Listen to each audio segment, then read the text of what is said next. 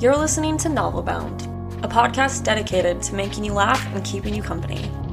Each week, we're sharing all of our favorite books and the embarrassing side of life.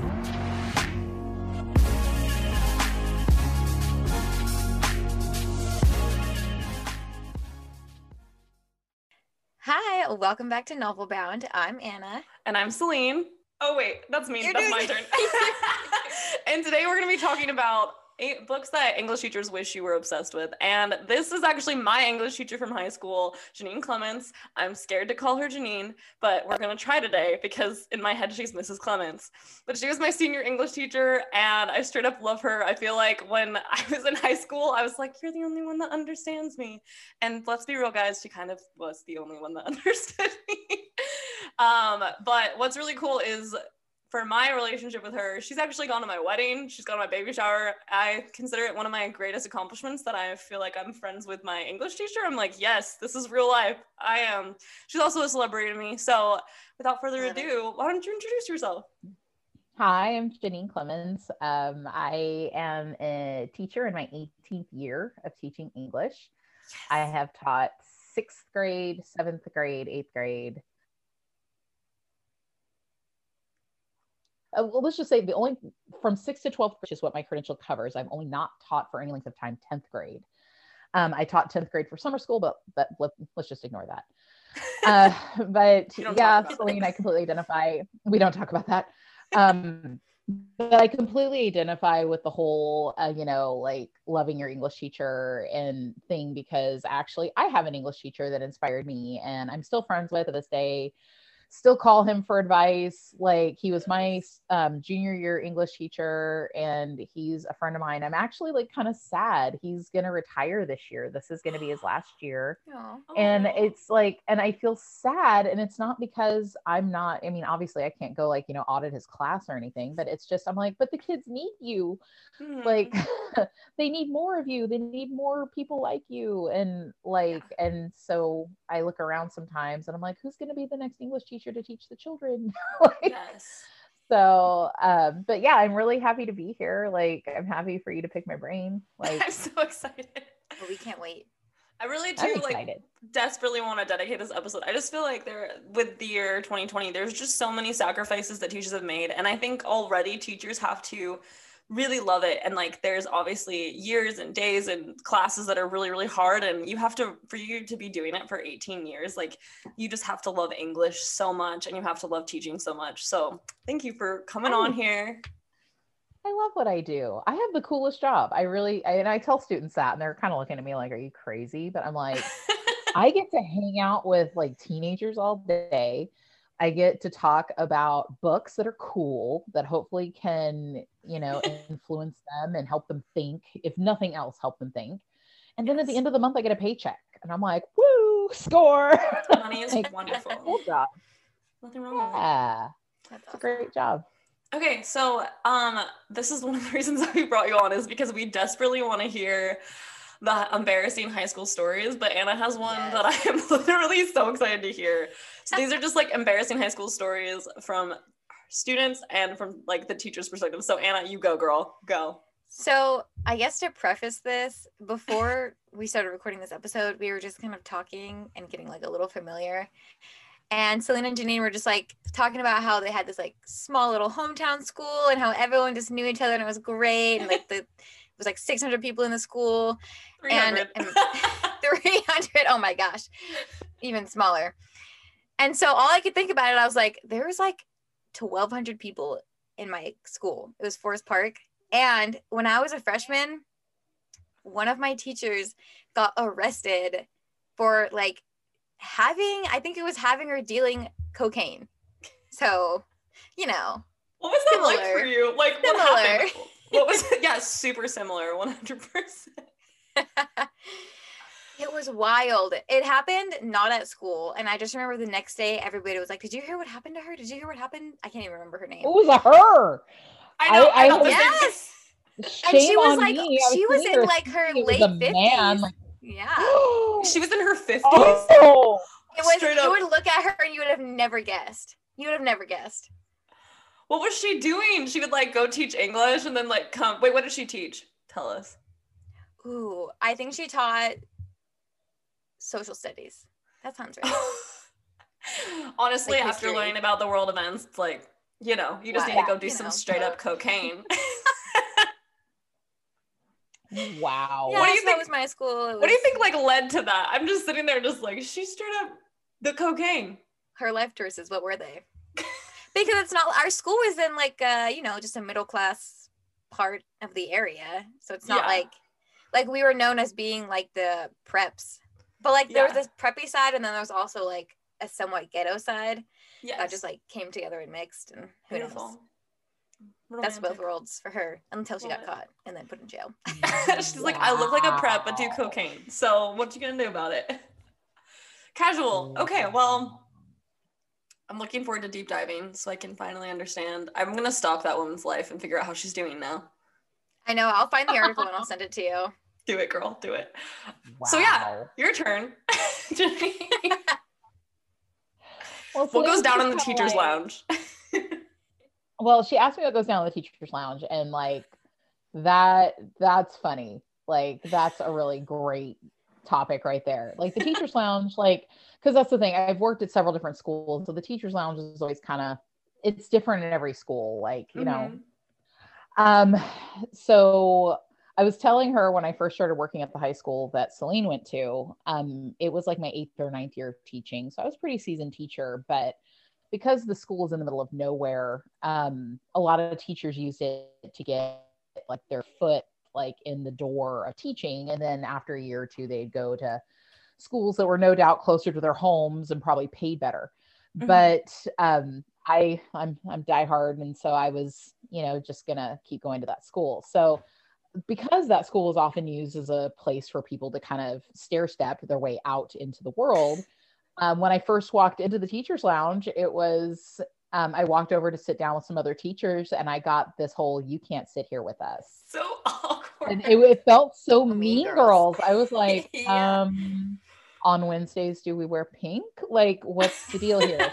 and so they're like, you can go sit over there. And pretty much they like gestured to me to this, what was obviously like the table for the land of misfit toy teachers. no. And so I was like, okay, got it. Figured out my pecking order. Okay. Ugh, that's So I went and I sat, and you know what? Those Land of Misfit toy, toy teachers were quite obviously Land of Misfit toy teachers, but they were nice and they talked to me. And I kind of made a decision in that moment to never treat people like that ever again and to be inclusive into new teachers that walked into the lounge.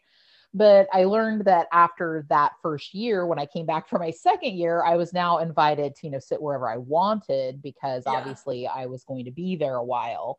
And then, you know, eight years later, um, there had been numerous changes of the guard and new teachers came in, old teachers went out. And we actually had a really cool experience. And one of the things I thought was interesting once the um, old regime had left and retired and moved on was we used to have like three or four tables that all were separate. And Mhm. something we just did one day is we put them all together to make one huge table. It was like a giant banquet table. And that made all the difference because we had to look at each other while we had lunch. And so we sat there and it was like, why didn't we do this before? This is so nice. And we would all go in and sit down and like some days we would tell stories about our lives and stuff that was going on. And other days you'd walk in and be like, is anybody else having trouble with this kid? And everybody be like, yes.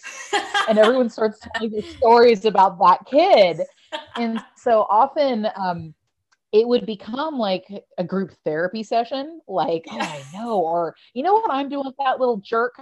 I'm doing this and like and we would really help each other and it was uh really supportive and great.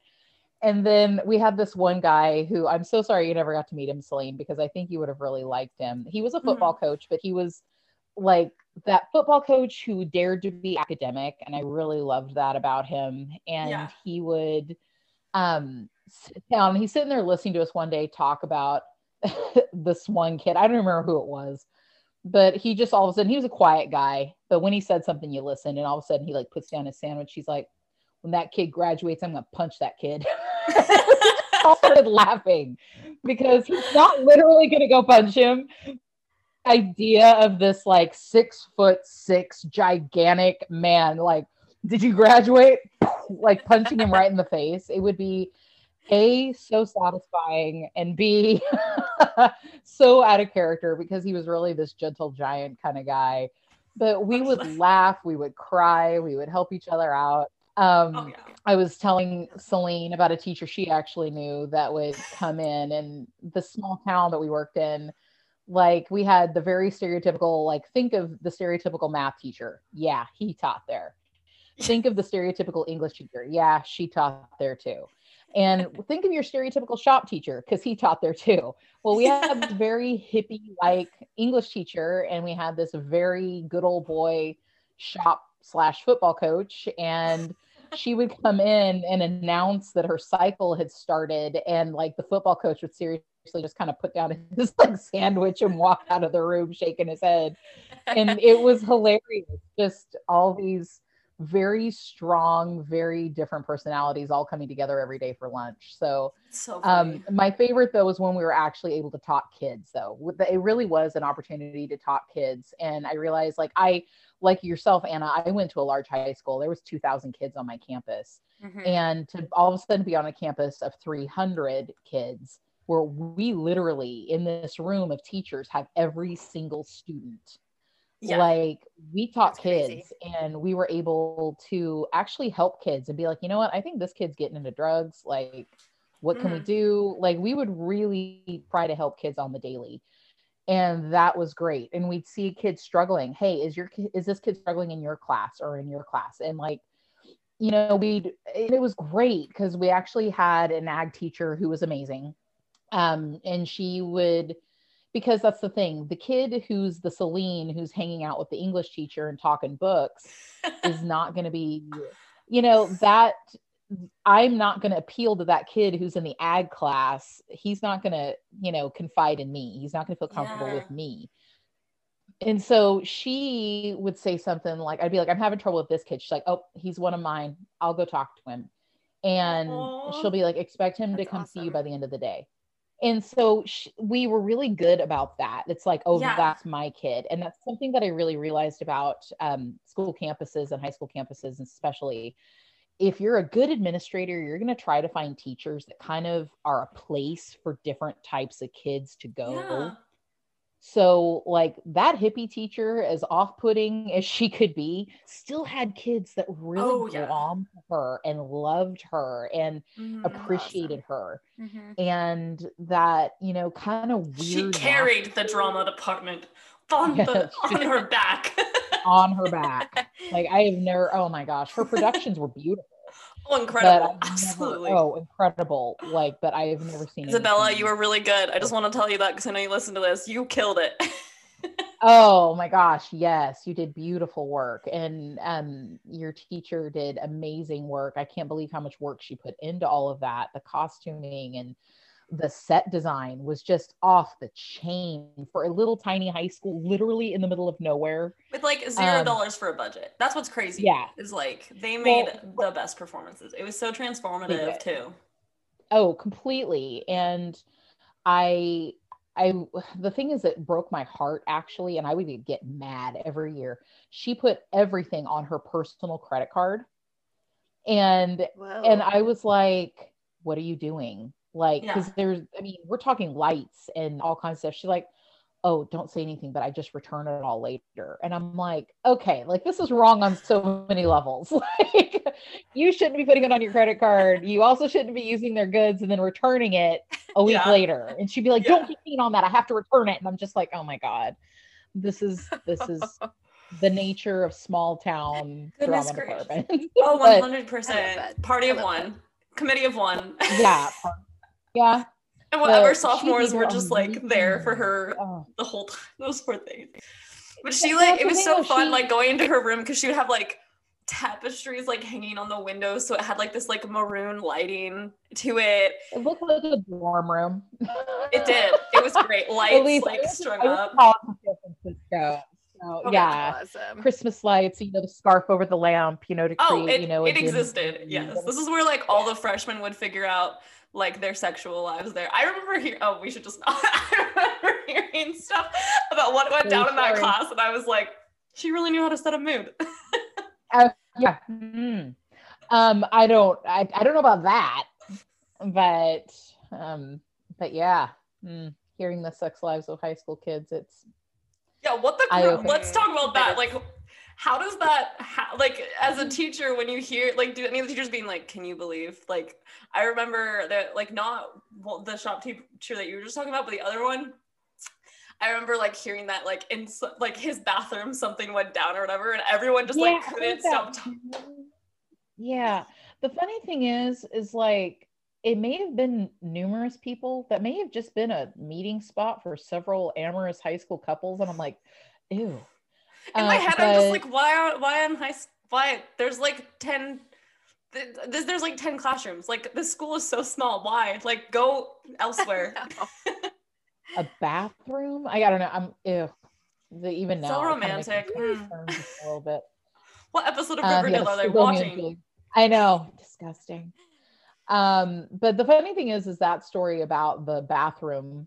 Um, like I have heard that story with multiple players. Like, who? And you're just like, what's accurate? Like, what I- really happened?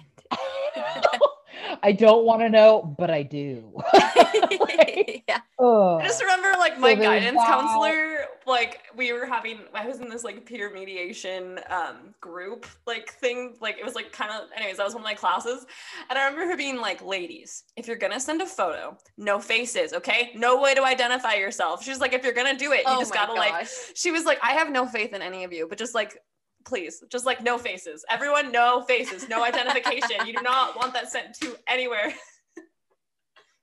you know That's and amazing. and- and i get that like some people be like oh, how dare she give that advice i'm like if you really think about it that is some good advice It like, makes sense. just because yeah and just because like these poor girls like are so desperate for like male attention at that Mhm. age when somebody the nudes request they're like oh okay and i'm like what are you doing like i wish they had the self-respect just to say no and buzz off but they don't yeah. and so like as much as we want to like you know criticize that teacher for giving that advice that was probably some of the more sage advice given It was good advice. like know. to a group of high school girls yeah Someone asked like- me if I could. and they could that's the me thing a a lot of people Someone texted me one day and was like, "Oh, can you send me a picture of you getting naked?" So I went to Walmart and like got the naked juice, and I just sent a selfie of me just being like, "Got it, True Celine fashion. True Celine fashion. I love that. leave me alone, bye." so so thankful i went to high school and college before really the cell phone advent um cell phones were just kind of coming on and they were just a like literal talking device when i was in Yeah. college like i am so glad that all of my stupidity had if it was going to be documented on film it was literally on film that had to be developed. Like you could throw the film away you could rip up the pictures like there's relatively little to no evidence of my stupidity and i really do kind of my heart kind of hurts for a Mhm. lot of kids that i mean you're allowed to have some stupid years you're completely Yeah. allowed that i mean none of us are perfect but Mhm. the fact that it's recorded and can be sent to the entire universe including tmz within seconds i'm just like oh, That there was a it's so scandal in my school of that happening where it it came out a couple or like a year ago. Mhm. But when we were freshmen, this guy was just being like just a dumb kid who was impressionable. And so just took this dumb video of just like saying things he shouldn't have been saying. And it came out a couple like just a couple months ago to a year ago, and people were like, Ew, this guy's disgusting. I'm like, do, do all of you realize that this kid was 13 when this video was taken? Yeah, You realize that he really let's can't destroy his. Twitter and his employment history. It's cool. Yeah. So right, truly it's cool for the next decade Like he can never get a job. so Whatever, it's painful. fine. Mhm. It's rough. so Yeah, glad. I don't All I have is like Mm. 40 videos of me sa- singing with my guitar. singing your little heart out. I'm really And you know what, that's okay. I love it. Okay, fell in what my is house. from I'm like- my Oh, you're fine. From my time at school, what was your favorite like hilarious memory of like like that was just so ridiculous and funny or whatever. It doesn't even have to be about me. I just mean like in like it was just super funny. Um, I honestly, some of the conversations that I got to have through literature with students, I always loved. Yeah. Um, and so um, I'll just remember this one boy, like long, like I, without getting too involved in it, like um, people just didn't understand his relationship with this girl. And everyone it became like a public topic. And normally i would shut that stuff down and be like okay we're not going to talk about that kid like mm-hmm. in his relationship like this has no place but, but honestly i think i was a little interested. So i just kind of let it go and let them talk. And and it was like and i just remember they're they're talking about like he needs to find somebody else. She's so like controlling blah blah blah blah blah. And i just remember and i was like well why doesn't he find somebody else? And this one girl throws her hands up and she's like i volunteer as tribute.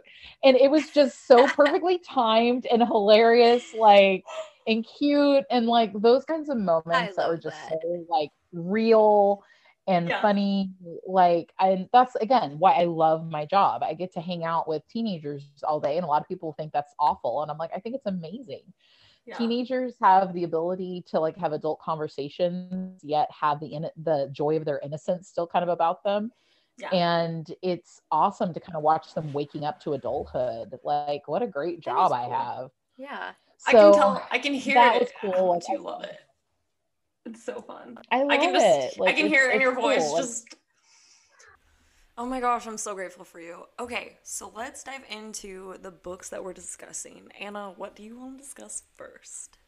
So, yeah, so we're going to talk about Hunger Games. I feel like if you're listening to this podcast, you probably know what it's about. Do you want me to read the back page excerpt? Give us a little. Give us okay. a little bit of it. Okay, I'll read it for you guys. Could you survive on your own in the wild, with everyone out to make sure you don't live to see the morning? In the ruins of a place once known as North America lies the nation of Panem, a shining capital surrounded by 12 outlying districts. The capital is harsh and cruel and keeps the districts in line by forcing them all to send one boy and one girl between the ages of 12 and 18 to participate in the annual Hunger Games, a fight to the death on live TV. 16 year old Katniss Everdeen, who lives alone with her mother and young sister, regards it as a death sentence when she steps forward to take her sister's place in the games.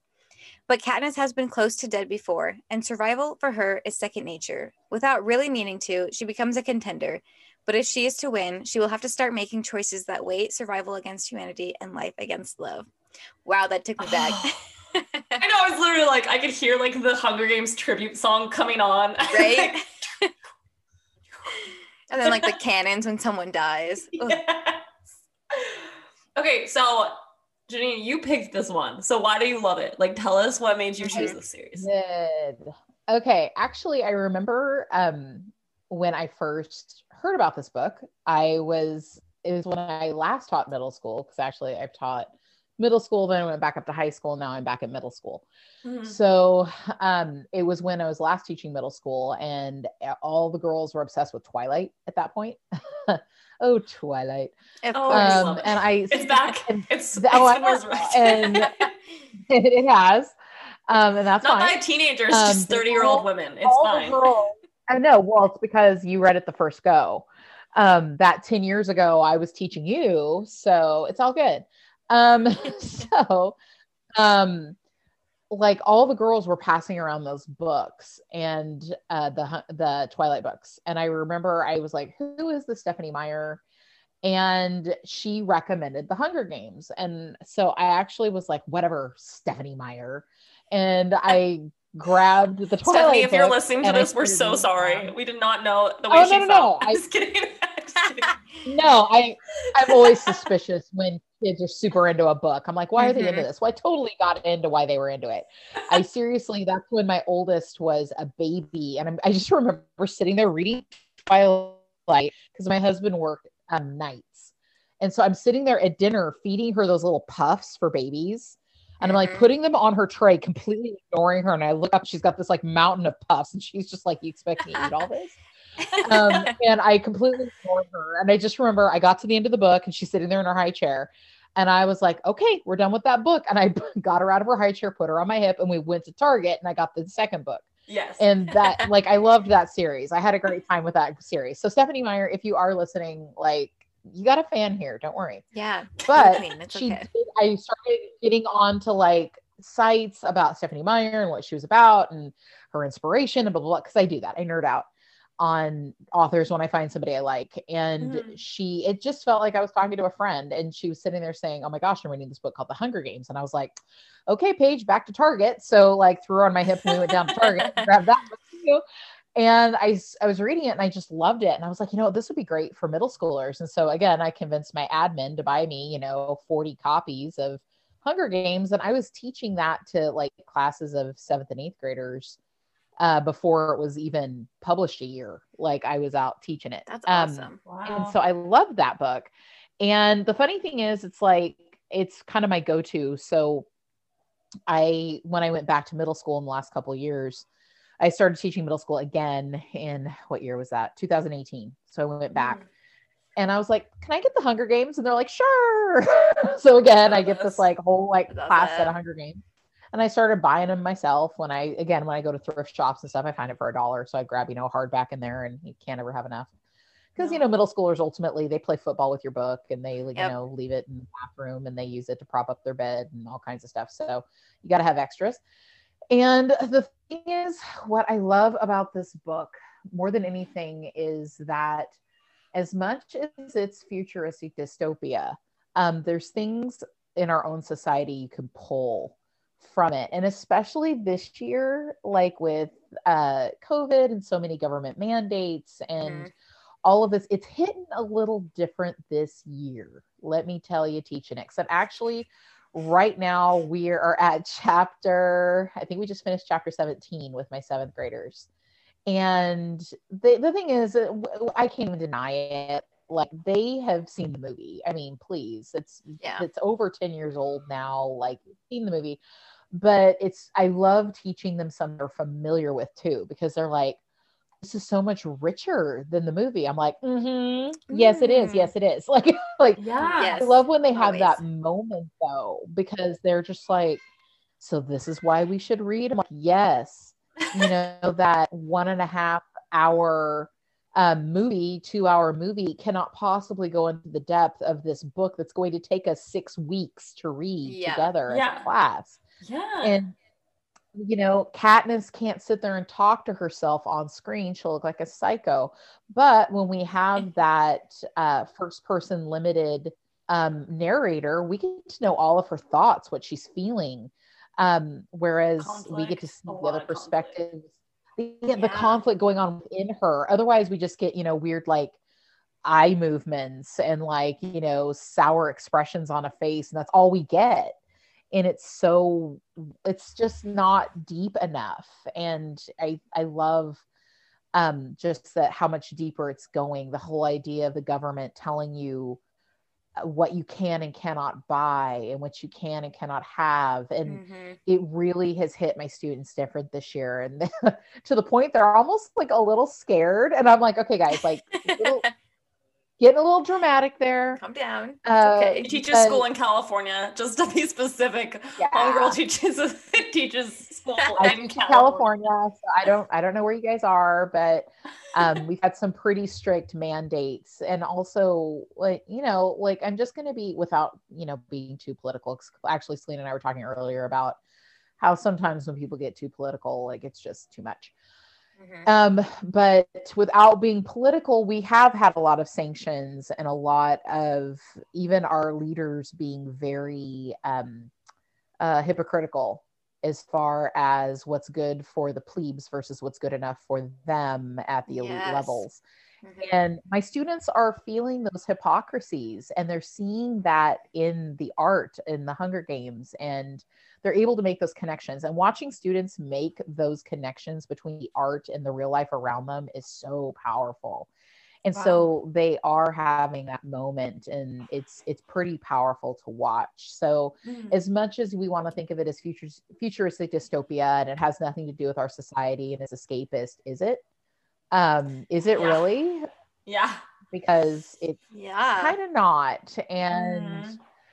very interesting and uh, just watching kids make those connections it's it's pretty powerful stuff so i enjoy that also reading the hunger games too just like that book is amazing like seriously and i love like the way that katniss really pull, pulls inside of herself it's such a great role model and stuff like that except for straight up the ending i couldn't i couldn't i didn't ever recover from it like no, I my didn't heart either. It left heart- like such a ending of the bad taste in my mouth. the ending of the of the book series one? Mhm. i just felt like there was no closure which was fine i mean it oh yeah no i that's- hated mockingjay i hated the third book Yeah. i couldn't i didn't, do well feel like it didn't close yeah. I, I felt like it closed but i felt like it closed in a hurry Yes, to me it felt like an author that was under a deadline or was just tired and it just felt like and then everything turned to poop and that's the end the end. And i'm like what? Yeah i was so like and it hurts when you when you've Yeah. invested like a thousand pages into a story you're just like really? You're like this is my Not world too okay? to i know yeah i'm here now. It's not like i needed it to tie up in a bow and happily ever Yeah. after i'm no I read adult literature. Like I know that that doesn't Mhm. necessarily happen, but all the same, I just hated how it just kind of had this really rich, involved, you know, story. And then all of a sudden, and then it just kind of like flopped at the the, fifth end. Act was like However, did you? I know. I'm like, what? Um, however, did you have a chance to read uh, the Ballad of Songbirds and Snakes? I haven't yet. Do you recommend May? it? I do Is it- actually. It is Okay, very okay. redeeming. Good. That's the only word I can okay. think of is redeeming because Mockingjay was so, for me at least, disappointing. For those of you that have hung all of your joys on that book, you know, apologies. but I felt like comparatively of of the three books, Mockingjay was very disappointing. Yeah. Uh, the Ballad of Songbirds just and Snakes, couldn't though, have you had a chance to believe- read it, Anna? I haven't read it. No. Well, it's actually on our Okay. list. On our, we're doing like a every month we read a book with our readers. So right now we're on Midnight Sun with our Oh, readers, and so next month we're doing Oh, okay. that one. So we'll we'll read it, and then we'll have like listeners comment and Yeah. stuff. So if you want to like add in some commentary when we do the episode, it'll I'm Yeah. I'm I'm not going to give anything away because I know if you guys are getting ready to read it, I don't want to hurt anything for you, Mhm. especially if you're as invested in this series like I am, and it sounds as if you are. Um, but I it's a prequel, and Mhm. so this gives us some insight into President Snow and his life and how it's pretty much like the development of the Hunger Games, how they developed into what they were starting at book the Black Book, first book. Um, and it takes place at year 10, whereas Oh. Katniss is year 74. Her first Okay. book, the Black Book, is year 74 of the Hunger Games. This is year 10. And um uh Coriolanus Snow, who becomes President Snow, is a teenager at like pretty much an elite school in the capital oh my god. and it's it's still fresh out of the war that caused all of this and so um you get to see his struggles his development uh, you kind of get to see his animosity towards uh the poor in district 12 you see that develop. Um and it's interesting it's he's a very interesting uh protagonist or kind of anti-hero as we were talking Mhm. about earlier um celine just because it's like you start to see who he is and you start to like develop this empathy and compassion for him and then he does something so awful you're like and there went that. Like but you can see like it, it sounds bad but you kind of get the development of a monster in kind of an empathetic way. It's it's well written well done. It's long. It's it's definitely long but it's it's a beautiful beautiful book. I i'm Yeah. looking forward to you guys reading it. It sounds really good. I always think stories are interesting. That sounds awesome. Where you know the protagonist is going to end up evil because you know he's going to end up to be President Snow and the horrible things he does. But like to still read his journey to figure out how he became like that. I love stories like that. yes I yes So accidentally read one of gonna those. And like didn't know that was the end game, and so when it ended, when it the way it did, I was like, "What?" Like, it was, I think, Marissa Myers is like Queen of Hearts or something like that. It was like the story of the Queen of Oh Hearts, my but I think it's gosh. called I was Heartless or something. so- And I read it. So mad about the ending for that one. Oh, I was just mad. I like it wasn't closure. You spent five books leading up to these characters and how like, you know, we were gonna get our happy ending, and then you were just like, let's go our separate ways. And I'm like, what? Anyways, thoughts, but I was like pissed. Yes. No, I literally was like, I did not expect it. And so I didn't know it was the story of how she came to be. So when it ended the way it was, I was like, oh, oh, oh. And I was just, yeah. So I'm glad we like know that it's President Snow's book. Mhm. But I think it's it's kind of hard to get. We were just interviewing Lori Forrest a couple weeks ago. And just like we talked about how hard it is to get into like a villain's brain. She was talking about like writing from like the perspective of the villain, and it was just so fascinating to just like oh, it scares me. It scares me big time. Um, so really quick, can you pause? I'm gonna pause this my recording. My battery's low and my child is woken up. If you cannot hear her right now, I can hear her. I can hear. yeah. So um I think what we'll do is we'll have if you're okay with finishing I don't know what to do because like my child's awake so I'm just like crap. Is Tanner here? He is. So I'm just gonna go tell him to let Adelaide. And we'll just do one more book and then maybe call it good. That's what I think we need to do. Okay, sweet. Okay. Sorry. Also, we've been talking for like 45 minutes, so I'm like, "Meh, we'll just do one more book. So you get guys decide time. which book, and then I'll just like, yes, Wait, sorry. We're nerding out, man. We are honestly. I'm so willing. This Let me just get my child to be quiet. We're gonna have you back on a watch. See, and that's like the interesting thing is you guys can totally just go back and tailor, and I love that. yeah, that's what is really nice. Is we're like, let's just write down this time and like I'm gonna write down the time right now. Do you have kids at home, Anna? I have one son, but he's 15 months old and he's like I was like a really wild child and the guy I married was just a very tender spirit and so our son has a very tender spirit like my husband. So he's he's fun, but he's very like cute, he's cuddly and I'm sure like he'll hit the terrible twos eventually and throw all the tantrums, but I'll soak up You know, the I was just saying that because my child is from it's a demon.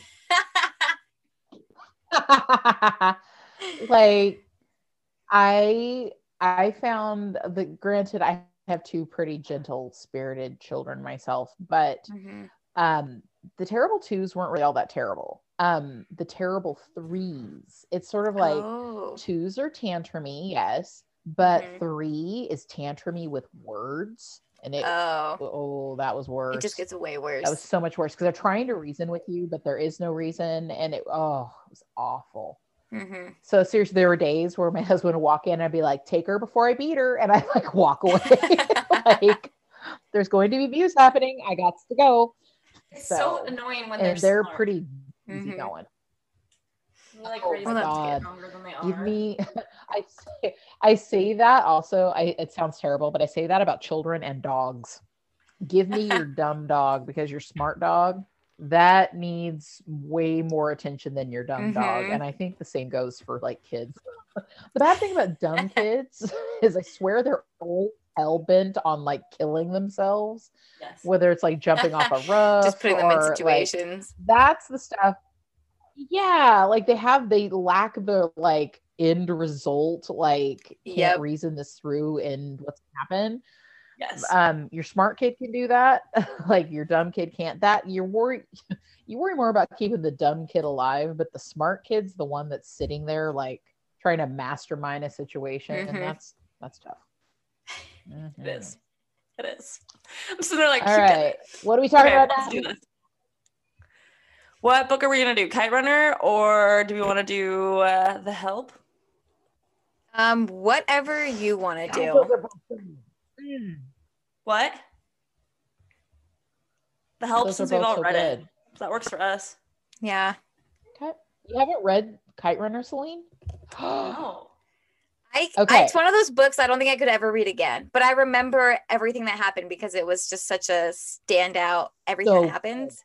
My yeah. God. so good. And that's the funny thing is when I taught it at high school level, um, e like the boys were so freaked out. And something that really why. that I kind of got in their face about. Oh yeah, totally. Mhm. But I was just like, but if a woman got raped, you wouldn't think anything of it, would you? No. And it really they kind of get this like slap on their face. And I'm like, think about that. Really let that resonate. If Yeah. a woman was sexually assaulted, you would not be bothered. But the fact that a man was sexually assaulted, all of a sudden you're offended. I'm like, I know it hit a lot deeper. Yeah. yeah look in your soul um so yes and unfortunately kite runner celine like uh, there is a male rape in there and it is the catalyst for what happens in the rest Yeah. of the book because ultimately you have a character that witnesses it and that's your narrator is the person that witnesses it and he doesn't Mhm. do anything to a stop it Nope. or B, kind of make amends for it. And he spends the rest of his life trying to make amends for the fact that he saw this horrible crime. And Wow. like, and that's the thing, I taught it to the high school kids, and you could imagine the kids at East Nick, like, were like, and I was telling Anna, like, they they had a moment because they were they were so freaked out, especially the boys, that there was a male on male sexual assault and they they couldn't even talk about it. They couldn't even say it. They're Mhm. like the thing, the thing that happened. And I was like, but that thing that happened, if it happened to a woman, you wouldn't have any trouble with it, would you? And they kind of got this like slapped look, and I'm like, yeah. And I was like, you think about that. Like assaults happen all the time, but for whatever reason, society has made a female assault okay somehow. We can talk about it and but if a male assault happens, then all of a sudden that's like this ultimate taboo. hmm And and they, they got schooled a little bit on that and they kind of had a moment where they had to kind of realize their own biases. And um, but wow, what a powerful book. So if I can recommend a book to you, Celine, and I'm sure like like Anna said, it might not be one that you're like, oh, it's Christmas. I think I shall pull out this book and read it again. Like you're not gonna do that. It's it's heavy, but it is really a beautifully told story Yeah.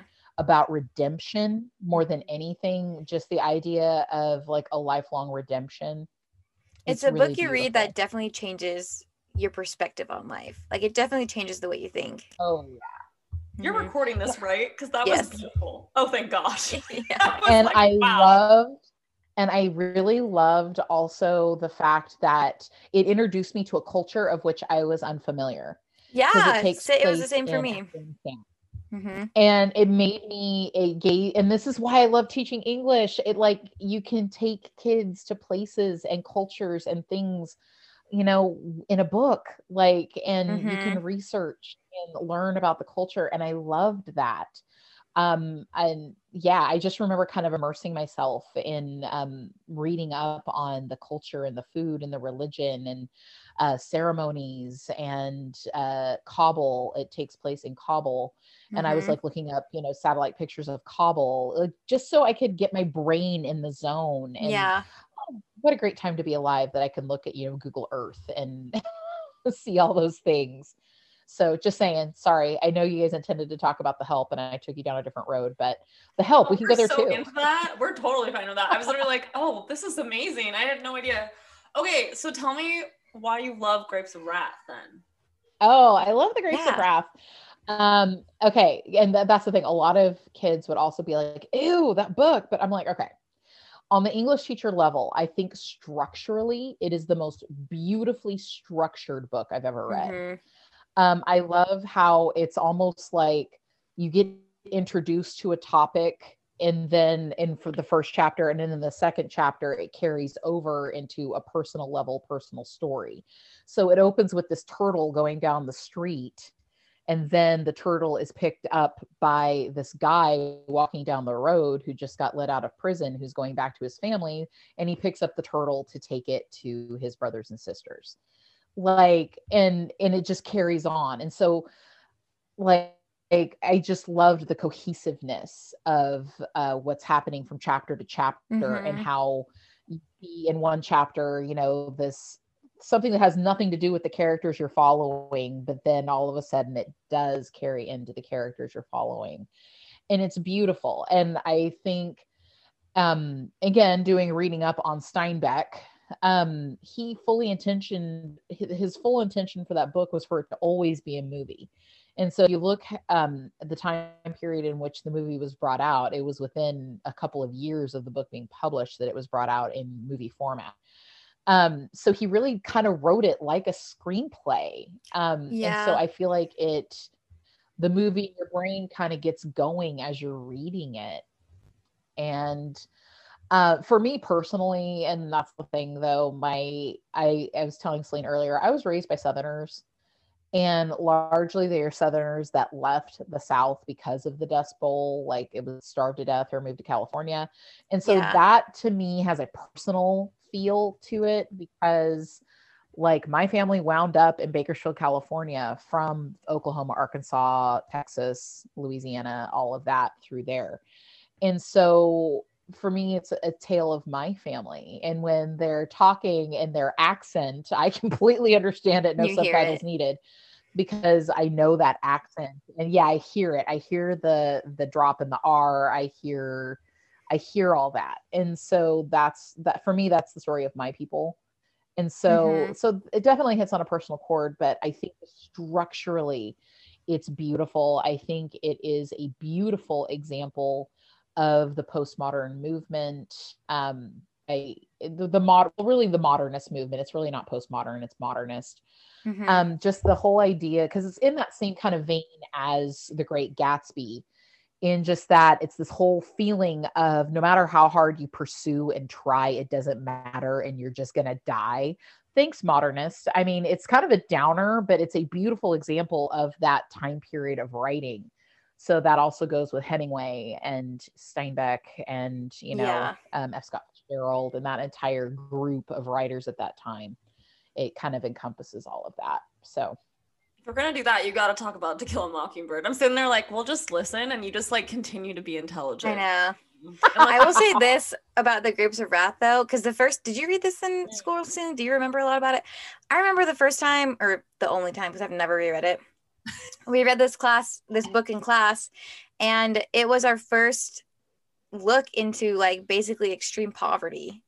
yeah. So it, like it taught it, like it in America along too. with all the imagery yeah like this book basically taught me about poverty and how like these people still gave everything they had to each other when they had nothing to give and i just i like remembered And- that a lot when i read this book and I think that is we believe that we can't be touched by that, but like Mhm. literally, there are people alive today that went through that. Maybe. that that is my grandparents' story. And so, and that's the funny thing is also there's things that I pick up because I'm from Bakersfield, which is where they wound up. That's where grandma Mhm. died. That's where they're picking the fruit. That's where they're in the camp. Um, those are actual places that they are discussing that I know. I can drive you there. yeah Um, and so they like it's it's deeper and it's a that I, I think it's funny. You're like, I never knew that kind of poverty existed. I'm like, I grew up around that poverty yeah my entire life. And so the funny thing is also in Celine, this will make sense to you. Um, not and not to be like, let's exclude Anna, but I'm just saying you're gonna know exactly what I'm talking worry. about right now, Celine. And that is those people that wound up in Bakersfield. Hordes of them actually came north and wound up in, wait for it, Olivehurst. That same complete poverty that you witnessed in Olivehurst is the same people that wound up in Bakersfield in the Grapes of Wrath. Oh. And that is that same generation because we're talking about what's become ultimately generational poverty. Yes. Mhm. That is still in Bakersfield and it is still um, here up in Olivehurst because Celine Wow. lived right outside when she was in California, was living right outside of this community called Olivehurst that also has Mm. extreme poverty Yes. and, and it's and it's in that like generational kind of poverty where you're like why won't you fix yourself yeah. um my family worked incredibly hard to fix themselves Mm. um so in my family we have like stanford grads because they moved here and they went to stanford because and that's the thing they would work in the summers to try to pay for their tuition and they got financial aid and they went to stanford and they went to different colleges to try to better themselves to remove themselves from that kind of generational poverty Mhm. however um, often when you're in that generational poverty, you don't know how to escape it. And if you go to places like Olivehurst, because you'll see like a house that obviously has not been updated since the 40s, maybe 50s. It looks mm-hmm. like a slum. There's multiple generations living there. And it's really this like lack of education, last lack of understanding how to transcend that level of poverty. And yeah. so the same people. So Celine, you're probably familiar with that accent too. You've heard it um, because it's around here as well. And somebody finally connected those dots for me. And I was like, everything now makes sense because I, I, because they talk about Oildale in the mm. Grapes of mm. Wrath, which is a yep. little like community right outside Bakersfield, um, that is extremely impoverished. It still is.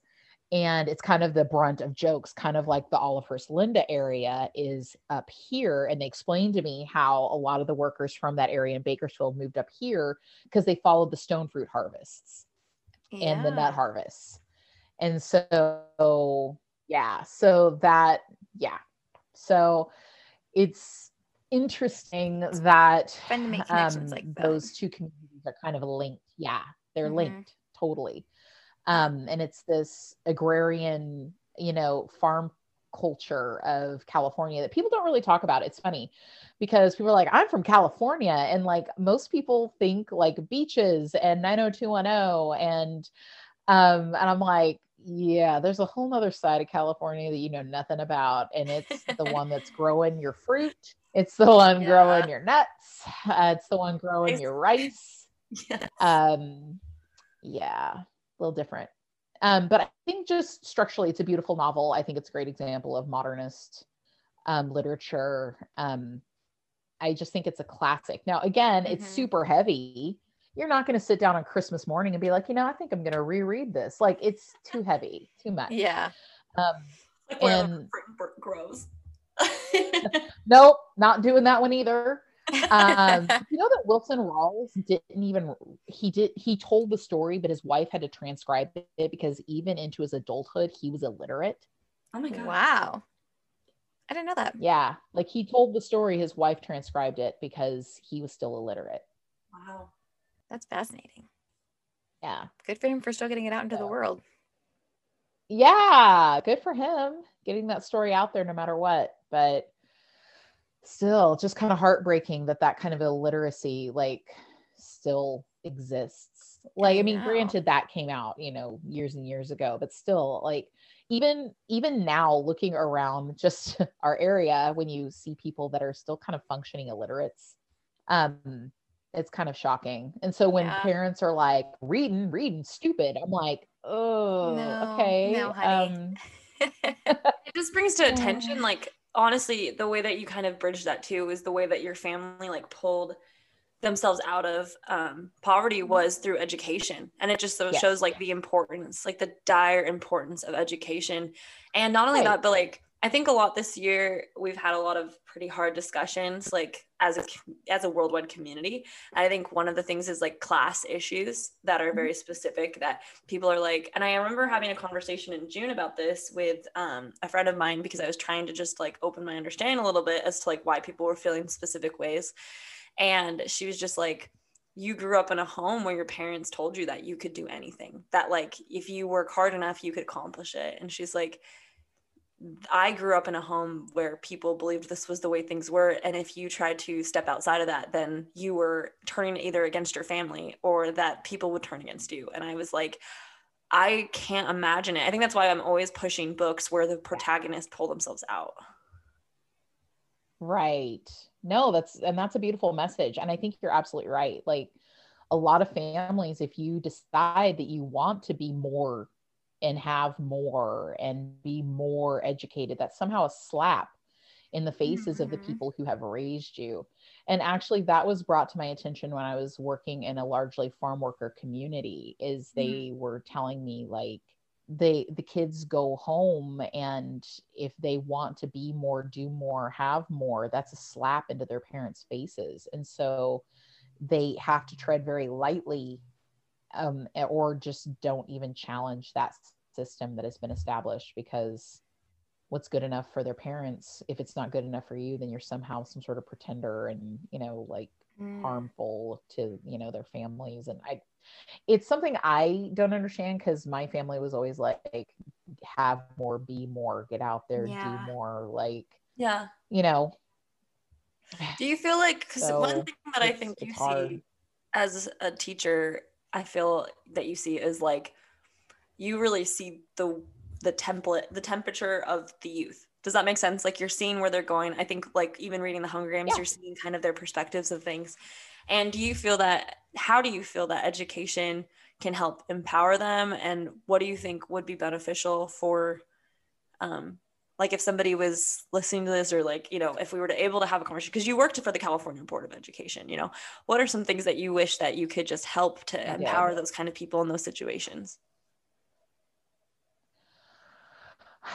um oh it's really heavy. Um, in a heavy. heavy- here's a deep conversation. Um I, I know. Wow. Um the funny thing is we had to talk about actually I was grapes of wrath i mean come on. What a- one does not know, simply yeah heavy. What does that simply touch the grapes of wrath. Um my sister-in-law actually is a librarian and uh, she's a high school librarian and we were actually having some good conversations over christmas. And um, that was something that i was noticing and that's every community i've worked in kind of has its own temperature if you will to use your terminology. And it's interesting because white now right now white now irony. Um, right now i'm working um, in wheatland california which actually has a huge air force base community right there and so it's interesting that some communities I've worked in are super like every kid here is going to college. This is our goal. This is what we're pushing for. And other communities are very much like, no, we are tradespeople and that's what our goal is. We just want to get them out and into a trade. There's nothing wrong with that because trust me, um, I as much as I love talking books, I also need a plumber. You know, every once in a while I need a plumber every once in a while i need somebody that can you know put up a barn door in my house like Yeah. so all of those things i don't ever mean to be that person that demeans um trades but that's its own type of education and so ultimately i kind of look at um everyone needs education whether that is about shakespeare or about spark plugs like it, it depends on your path your journey and what you need. Um i don't feel we're in a place right now because i know a lot of people are like oh my gosh the kids have fallen behind. You know what are we going to do to get the kids educationally back on course? And i'm like kids are fine. Kids are more resilient than you know. Like we will catch them up. Like um at least in english because english tends to be taught in a cycle in a spiral. Like if you didn't catch commas in first grade you're going to catch them in second or third or fourth or 7th Mhm. like it just keeps getting retaught in a slightly more deep and meaningful way. Uh, things like math though that definitely just kind of build on each other. Uh, you have to understand concept one before you can understand concept two and keeping going like that. Those things might need to go back and need some um, some buff some buffing up and some reminders and a little bit of reteaching. But i feel like things like english you're going to be fine like don't worry about that. Um, but i do think education is important but whether or not that um, is regarding um, academia or a trade. Um, and also i working in a military community for the first time this is my first um, stint working in a military kind of community i have really really kind of changed my tune about military and it's not Mm. that I was ever anti military, but I did work in communities where I felt like it was largely like huge farm worker communities where the military would come in and it almost felt like some sort of like Hunger Games like reaping, where it was like, okay, who doesn't want to work in the fields and starve to death? And like they were totally taking these kids into the military. And I was like, doesn't this feel predatory? Like, but the thing is, honestly, I've changed my tune about that. Um, I really do think that the military has its place too. I think some kids are not ready for college. And I think Mhm. the military is a great place to learn discipline and hard work and how to organize, how to adult. Like it's kind of adulthood like college. I always felt like a like college is kind of adulthood with training wheels. I feel like the military is that too for a lot of kids that need not be home, but they're not ready for a junior college experience because they didn't particularly like their high school experience. So I think the military is a great other alternative that need a different kind of education. And Yeah. at the end of their contracted time, they can either continue on with the military, they can leave the military and have the military pay for their education if they're ready for it, or they can continue with some sort of trade that's involved with the military. So I'm like, that is a great option too. So um, Yeah, that's I think true. More than anything, we need to create a literate society because regardless of if you're doing spark plugs or you're a chef or if you are in the military or if you're going to academia, the one thing you definitely need is to be able to read. I feel like it is the mother. I feel like it is the mother subject. Like you Yeah. have to know how to do this. You have to be able to think. You have to be able to reason. And again, like I said, like earlier, Shakespeare you know, obviously the kid who's going to go build fences doesn't need Shakespeare, but he does need to know how to read plans. He needs to know how to read a contract. He needs to know how to um, explain himself when he goes and talks to a customer as to why he's doing what. He needs to justify himself. And those are all skills taught in English classes. So, as much as people want to potentially at times poo poo in English class, and that's not necessary, it depends on who the teacher is, but I really feel like it is necessary because it's just reading the literature is just a, a springboard Mhm. Into letting kids have conversations where they have to justify their opinions, where Mhm. they have to um, really um, involve themselves in their critical thinking. Yeah. And nothing wrong with that. Ain't I nothing know. wrong So if that. we I totally agree. Ain't nothing wrong with that. So if we can raise readers, like seriously, the most helpful thing you guys can both do as young mothers is put your child on your lap and teach them that books are our friends Yes. and they have information and show them how like something that i thought was interesting also because my sister-in-law who was a librarian she used to be a reading specialist which she still is technically i mean that's still her um yeah. Her she still has a credential in it Yeah. but she was a reading specialist and she said it was shocking because they would go and test the incoming kindergartners to see like where they were academically and how many kids had never touched a book That's she so thought that sad. was shocking What? There's very basics about and it's called concepts of print where you hand a kid a book and Mhm. tell them okay tell me what's going on in this book there were kids Mhm. that didn't know what to do with it there were kids like uh, seriously like we're kind of like what? I can't swipe it? Like i can't click on something? Like where's my mom's phone? Like That's they didn't know how to turn a page. They didn't understand that you went left to right and Oh you turned. gosh. like they didn't know how to follow a line. I mean just so so those sad. few things starting at toddlerhood that we can teach children just that there is a sequence to stories Mm. like you know when you get that little kid that comes up to you and they yank on your shirt and they're like um um and they they're something you're like what on earth Yeah.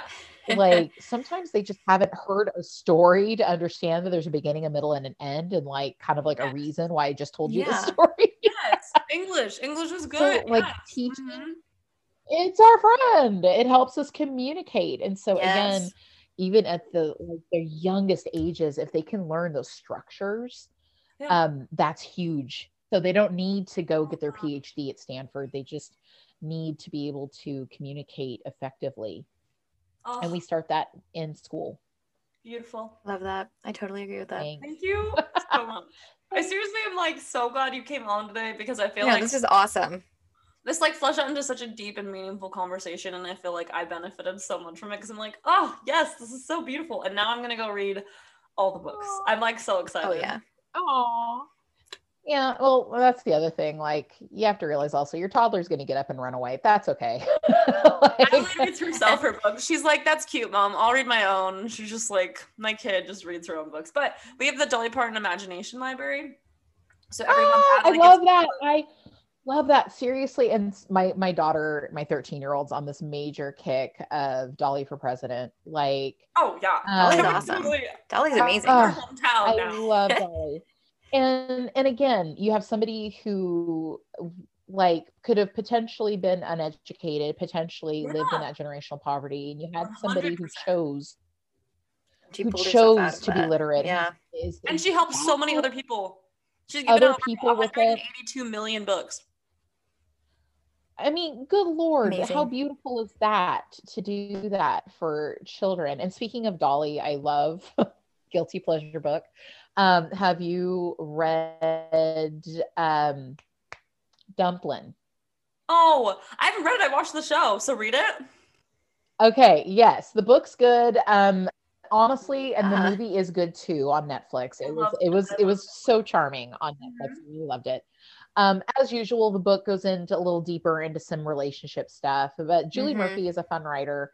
Okay. Um, she also wrote a book called Puddin', which um is kind of like the sequel. It goes into one of the other characters and her issues Ooh. um but fun read and i love that there's a constant like nod to dolly parton in there there is. um Mhm. and so In the and South? what's, what's there not to love about that oh man. in the south totally we go to, in we've already been to Texas. Dollywood. It's great. we love it. oh, I love that. so jealous i want to go to Literally, dollywood how come stay far are you from house. This is my dollywood guest room. Come stay. um i want to don't think i don't Yeah.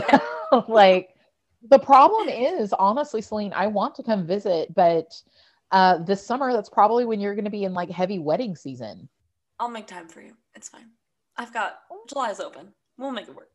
I'll take you to Dollywood. It'll be great. We'll, like just- oh my god, we'll hug her. oh i That's just i want to is so bad i love that in my life I have this thing. If you are not, if you don't know me personally, which is like probably 15 of you. So all 15 of you that don't know me personally, I like really enjoy like when people come to my house, I will spoil them rotten. I like oh, make yes. I like this is my guest room. It has like uh 15 pillows on it. I have like tons of like I have books. My favorite books are in there so that if someone wants to read they can. I have a normally I have a lamp there that will just switch on when you say Alexa turn it up and except for sorry for any i love that with the thing. love that Anyways, oh I- by the way okay nerdy nerdy Oh. nerdy moment again go back to hunger games i thought it was interesting because remember how Peeta in the book that this doesn't really happen in the movie i don't think but he goes through this whole like okay different regions have different bread and Yeah. so he's like okay so you know th- this bread has like seaweed on it and that's from you know, this one section and this is shaped like a crescent and like i immediately knew that that was like the south because like new orleans is known as the crescent city Yeah. and like and so the little thing like a that fun and- connection. and I was just talking to my students and I was like, okay, guys. And I was like, hey, guys, what is the regional bread of California? And they're like, and this one kid goes, sourdough. And I was like, yes, good job. So, and I didn't realize this sourdough is kind of a California thing. really? And like, and we're kind of snobby about it. Like, Yeah. good sourdough, like, you know, when you've had bad sourdough and you're like, what is this? like, Yes. garbage and you like throw it you go to like a deli and you want sourdough and they give it to you and you're like this is terrible and there is good sourdough and bad sourdough I know. so Mhm. like is the sourdough okay in tennessee or Oh, yeah. not we have a Trader Joe's nearby, so we're good. I'm in safe. oh okay Trader Joe's sourdough is like this is a california company so they got that dialed in Yes. Okay. got it but no, a friend of mine lives in new york and they have this type of bread called weck and i was like what on Weck. earth and it's like a rye weck w-e-k and i was just yeah and i was later. like oh my god it's so true there is like regional bread Anyway. Fascinating. Mm-hmm. I'm gonna literally just Awesome. ate an entire loaf of bread while we were talking today. So I'm like, I'll go look that up. Bread. then- Bread's amazing. bread. We love bread. Okay. Love bread. Literally, thank you. Sorry, I'm just afraid I my know. Child's gonna run at any moment. No. Thank you so much for coming. We love you. You're gonna come back and give us more books. Thank you for everything. Yes. Thank you Beautiful. so It's much. This was awesome. Love you. And Okay. yeah, Mainly me. I love you more. we'll see you guys Anyway, next week. Okay. We'll see you guys later. Bye.